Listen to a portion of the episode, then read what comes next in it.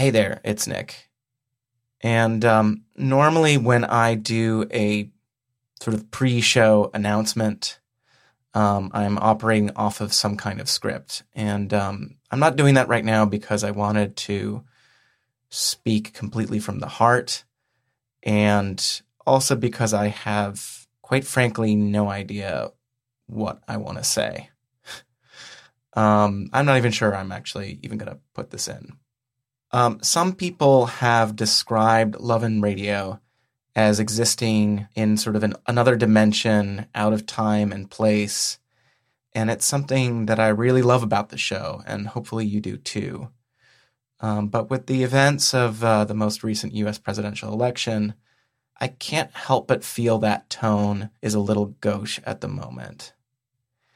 And I guess why I wanted to talk to you is, in the next few weeks, months, I'm going to be deeply considering what this means for us, creatively, topically, and I want to get your feedback of what you think. I wanted to hear from you guys about how I can be of service to you all. Maybe that means doing exactly what we've always been doing, giving people a space for empathy and nuance in a time which I'm willing to bet is not going to be very nuanced in the next few years. Maybe we can use the tools that we have developed on the show to cover new things. So I'd love to hear from you. You can email me at contact@loveandradio.org. You could leave a comment on our Facebook page for this episode's post, or you could leave us a voicemail. The number is up on our website. Thanks for listening to this. And for this show, I'm actually going to play an episode which was not originally scheduled for this.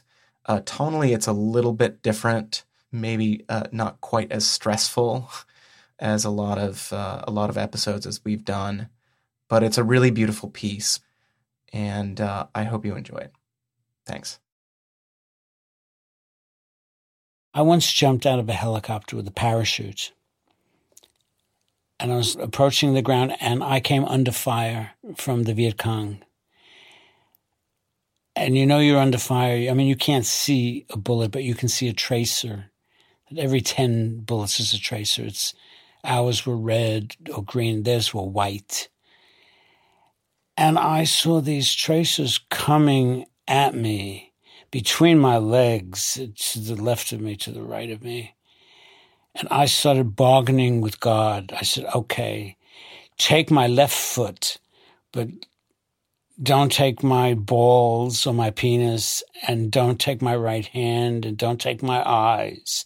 Don't let anything happen to my face, but you can have my left foot. And then I hit the ground, and it was over.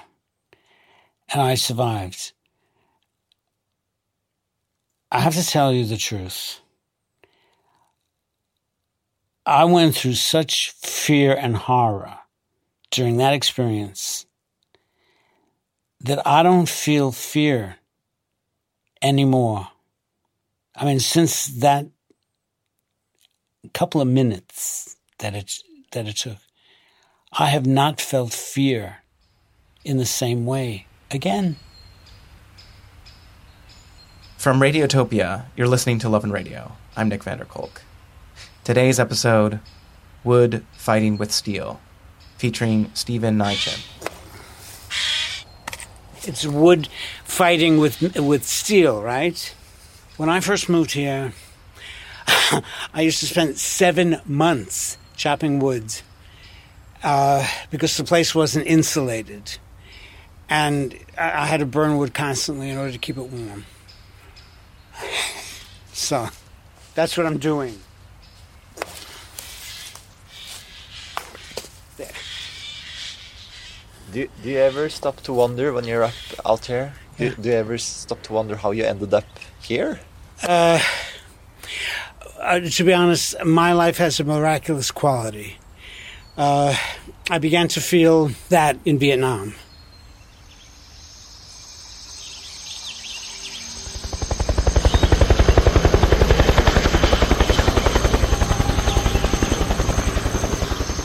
my code name was 32 November, the end of November, after my name Nietzsche.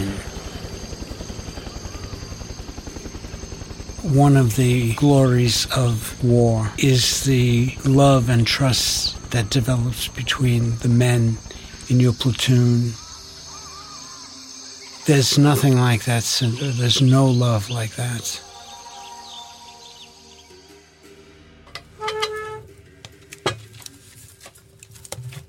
This wood has been drying all year. It takes a beautiful flame. See? The winter is very lovely here. I sit and relax by the fire, and I have no thoughts in my head. It's so peaceful, you know? Yeah. There. It was in 1991. It was Ty's Bar in Brooklyn. It's a gay bar, and everyone was dressed in black, except one man, and he was wearing a white shirt. And we started talking. I looked at him and I said, "You are Norwegian." And he laughed and he said, "I don't know how you know that, but I was adopted by a Norwegian family, and yes, I am Norwegian and live in Norway." Imagine. So we walked home together, and he stayed with me for 3 days while I sang to him. So we fell in love.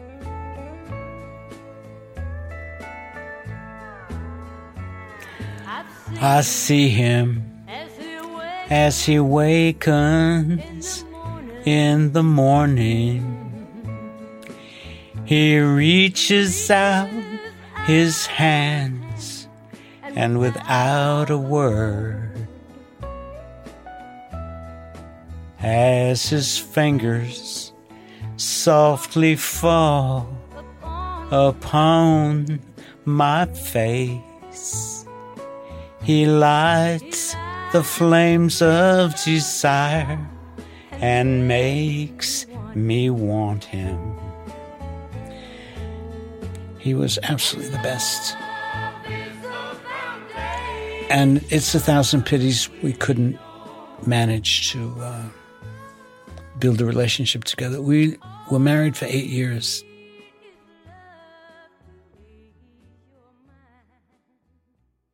This is the thing about Vietnam veterans. We like to be alone. We need to be alone. We need our own space. But the reason that we don't like to talk about Vietnam is because ordinary people do not understand this. And you don't want to see ordinary people's reactions, because their reactions are on such a low level that it's horrifying. Talk about Vietnam, they want to know how many people you killed. Like it's table talk, you know. It's like something that you want to just tell a stranger how many people I killed. And that's the only thing that they have on their minds. Did you kill someone? How many? So that's one of the reasons why we don't talk about it. We pretend that it's all so horrible and awful. We just don't want to talk about it to ordinary people, because it was an extraordinary experience to be in combat, to help people, to be close to people, to be in a trench in a 3-day bombardment. Imagine how close you become to the person next to you. Vietnam was like an extension of my childhood, because it had the same quality of terror and horror, with violence and a possibility of death every day. My mother was schizophrenic, and my father was an alcoholic, very violent. And he himself had been in World War II. He was a doctor in the South Pacific. And I think it was hard for him to come back and find a one-year-old baby boy. There was a center of attention. One summer, my father locked me in the house for the summer. I wasn't allowed to go out. And other times, I had to sit in a chair all day, and he would fly into a rage and kick me in the shins with his shoes. Unbelievable pain. And it was obvious to me, even as a little child, that he was insane. Something was terribly wrong. I remember once I did buy a hamster, and I put it in a box. And my father took it and stamped it to death against the street, against the curbstone. You know, what do you make of that? I mean, I'm not a psychiatrist. I was just a kid. I needed my mother. I needed my father. And that's what I had. I also had a friend named Arlene. We used to have these horrifying conversations. What we would have to do to be loved. We talked about that. She would have to get braces on her teeth. And I thought that I would have to give my life on the battlefield to be loved, to be respected, to be worthy of something. See, Vietnam was perfect for me because I had a death wish. So I was psychologically prepared for Vietnam.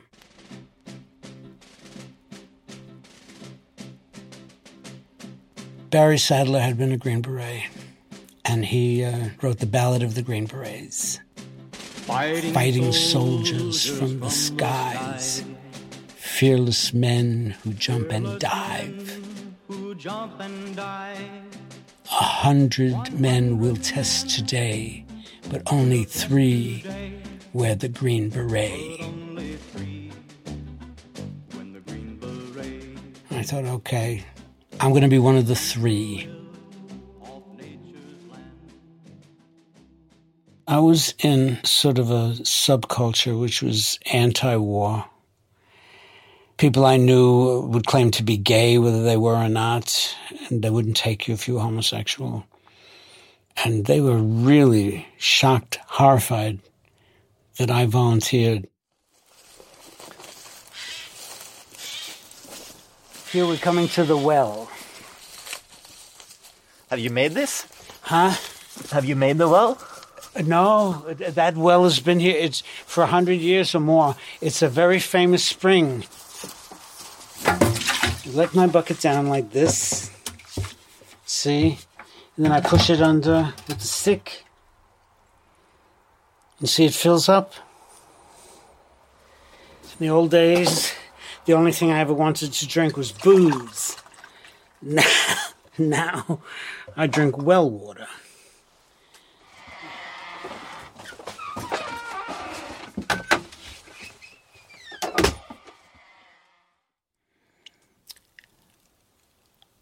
I was not sexual in any way, no wet dreams, no masturbation, no sex, until I was 15. Then I read a book called The Chapman Report. It was a book about sexuality. And I started thinking about sex. And there was this boy in my Sunday school that I thought was sexy and handsome. So thinking about him, and thinking about sex, I thought to myself, I wonder what it would be like to masturbate, because I had never. So I did. My. What an extraordinary experience that was. And my first thought was, here in your wretched life, there is this magnificence. Because the pleasure was almost unbearable. So I became a great fan of masturbation and always thinking of men and not women. I never thought, one day I'm going to grow up to be a homosexual. You know, gay people were like the cartoon characters, at best, that people laughed at, or they were perverts and degenerates that people felt free to hurt and kill. I mean, one certainly didn't want to be like that. I certainly did not. To be honest, I really didn't want to go on living. But somehow I wanted my life to have a meaning, and I sort of get it over with in a meaningful way. So I wanted to be a medic in the Special Forces. You get on a plane, and it's a little strange because there's no one on the plane but soldiers. I forget exactly how long we were in the air. I think it was 15 hours. And basically it was all about, you know, wanting to just get off the plane and get started with it. The strange thing was, when we reached Vietnam, the plane came under fire.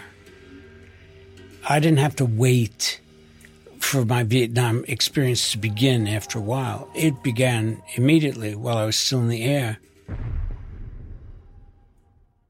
So there I was in Vietnam, 1968, during the Tet Offensive. The Americans were in retreat. The Viet Cong were winning. They were bombing our bases. So eventually I did get out into the field, into a top-secret mission in southern Vietnam on the Cambodian border in a place called Wat Kadol. It was a camp that overlooked the sea, and there were the seven mountains standing up there. Mountains with names like Nui Gai, Nui Koto, Nui Sam, Nui Tram, Nui Badin. I learned that there were 20,000 villages all around us and 23 Americans on the A-team. And I was their doctor. I was the only medic down there. So you could imagine the impact of that situation on a 22-year-old man. Can you talk a little bit more about that brotherhood between the soldiers and the relationship you developed with your new commander? He was 26 years old. He was tall, dark, and handsome. Very brave soldier. He was captain. And I got an intense feeling of attraction to him, a sensation I did not know what it was. I had never had it before. I used to see 200 people a day on the average. I delivered their babies, pulled their teeth, inoculated them for diseases. It was extremely fulfilling for me. Of course, that burns you out, though. I couldn't find time to go to sleep. I was working all the time. So I used morphine and I used Demerol and I used amphetamines to stay awake and I used Seconal to go to sleep. And so I became, you know, a polydrug junkie. Towards the end of it, I confess I lost my mind. I remember... American forces took a mountaintop. It was called Nui Koto. 950 casualties, Americans and Vietnamese. And I was the one who received these bodies from helicopters. It took me almost 4 days to get them off the landing strip. They were beginning to stink, you know. And one of them was a good friend of mine. And he looked like a little angel sleeping. I remember thinking, you should feel something. This should bother you. But I felt nothing.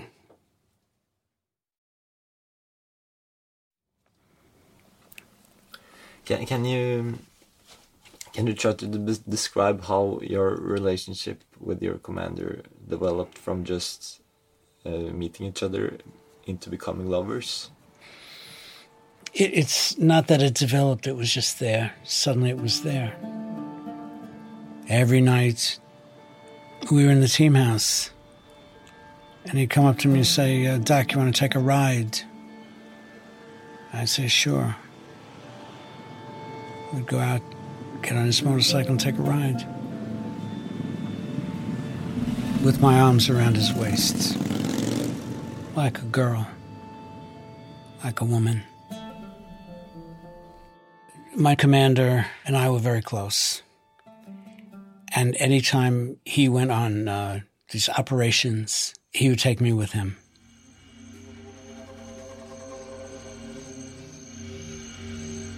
So one day, we went on an operation to remove a nest of snipers from the top of a mountain. And the way we did this was to walk down the valley in their range and to try to draw fire so we could locate them, call in the gunships and blast them out, and kill them. We marched across the rice paddies. We came under fire. We took cover behind this mud dike that was about 6 inches high. You hear the rounds going off. You see the fire from the rifles up on the hill. It's, you know, the spark.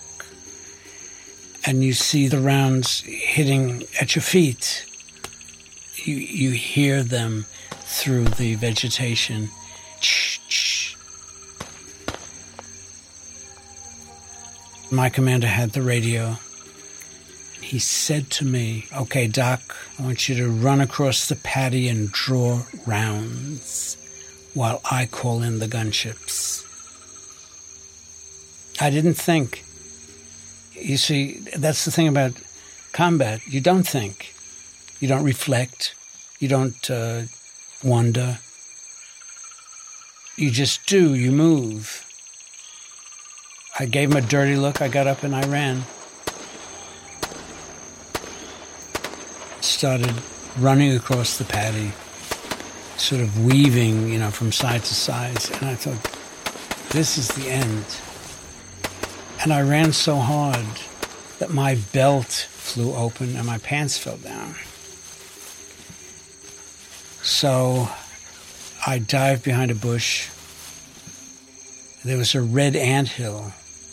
And I'm talking about Cambodian red ants. I mean, these. And I thought, oh, my God, what on earth have I gotten myself into now? I stood up and brushed them off, pulled up my pants, and tightened the belt, and started running again. They were so close to me. They were hitting my boots, if you could imagine.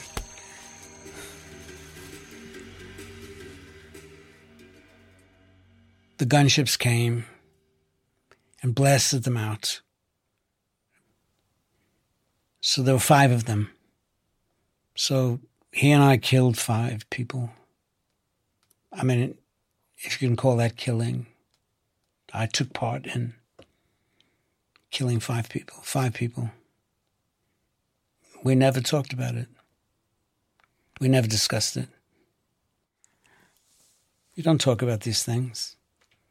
You just do them. Say a few words, that's all. We loved each other.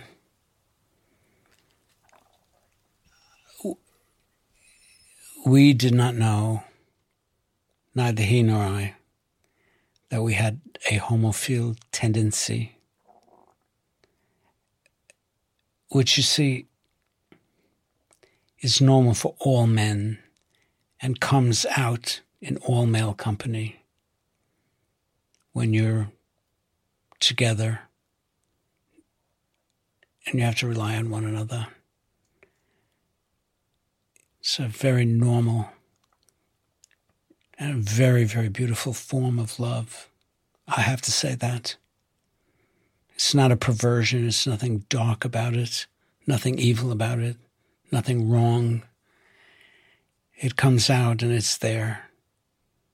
And Some of us are more courageous about admitting it than others. A couple of months later, I got evacuated, and that's the end of it. I was sent home. Did you ever see any of them again? No, I never did.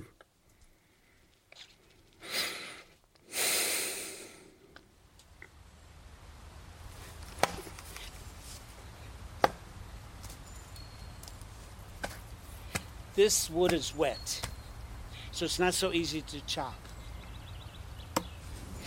But, you know, after a while, it gives in.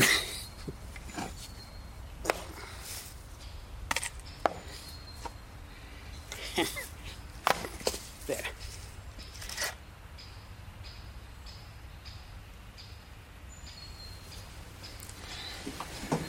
Looking back on your life,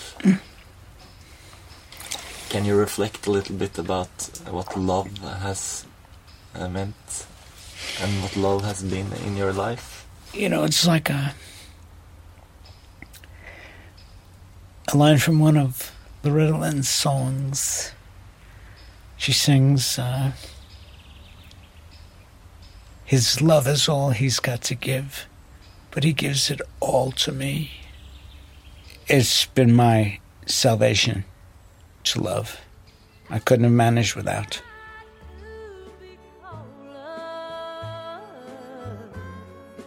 That's what got me through Vietnam, tell you the truth. Love is what kept me going, keeps me going.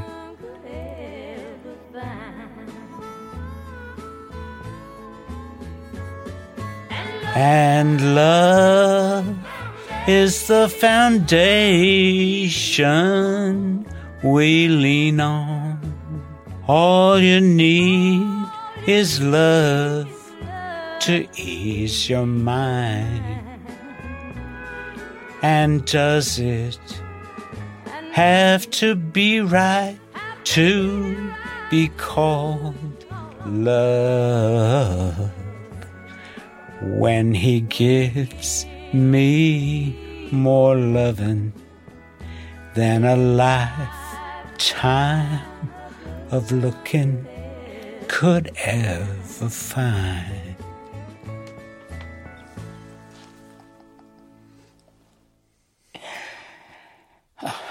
It's one of my favorite songs.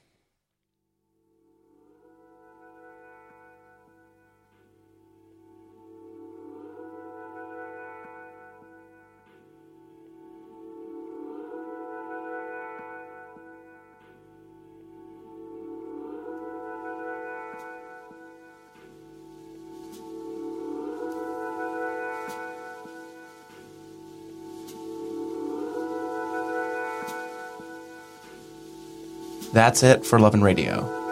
This episode was produced by Sindre Leganger, originally for NRK Radio, Norway's public broadcasting company. You can find a link to the original Norwegian language version at our website. Love and Radio is produced by Brendan Baker, Jesse Carrier, Stephen Jackson, and myself. Radiotopia's executive producer is Julie Shapiro. And Radiotopia's founding sponsors are the Knight Foundation and MailChimp, celebrating creativity, chaos, and teamwork. Be sure to write us a horrible poem as a review in iTunes. I love reading them, and it helps other people discover the show. Also, be sure to follow us on Friendster. Thanks for listening.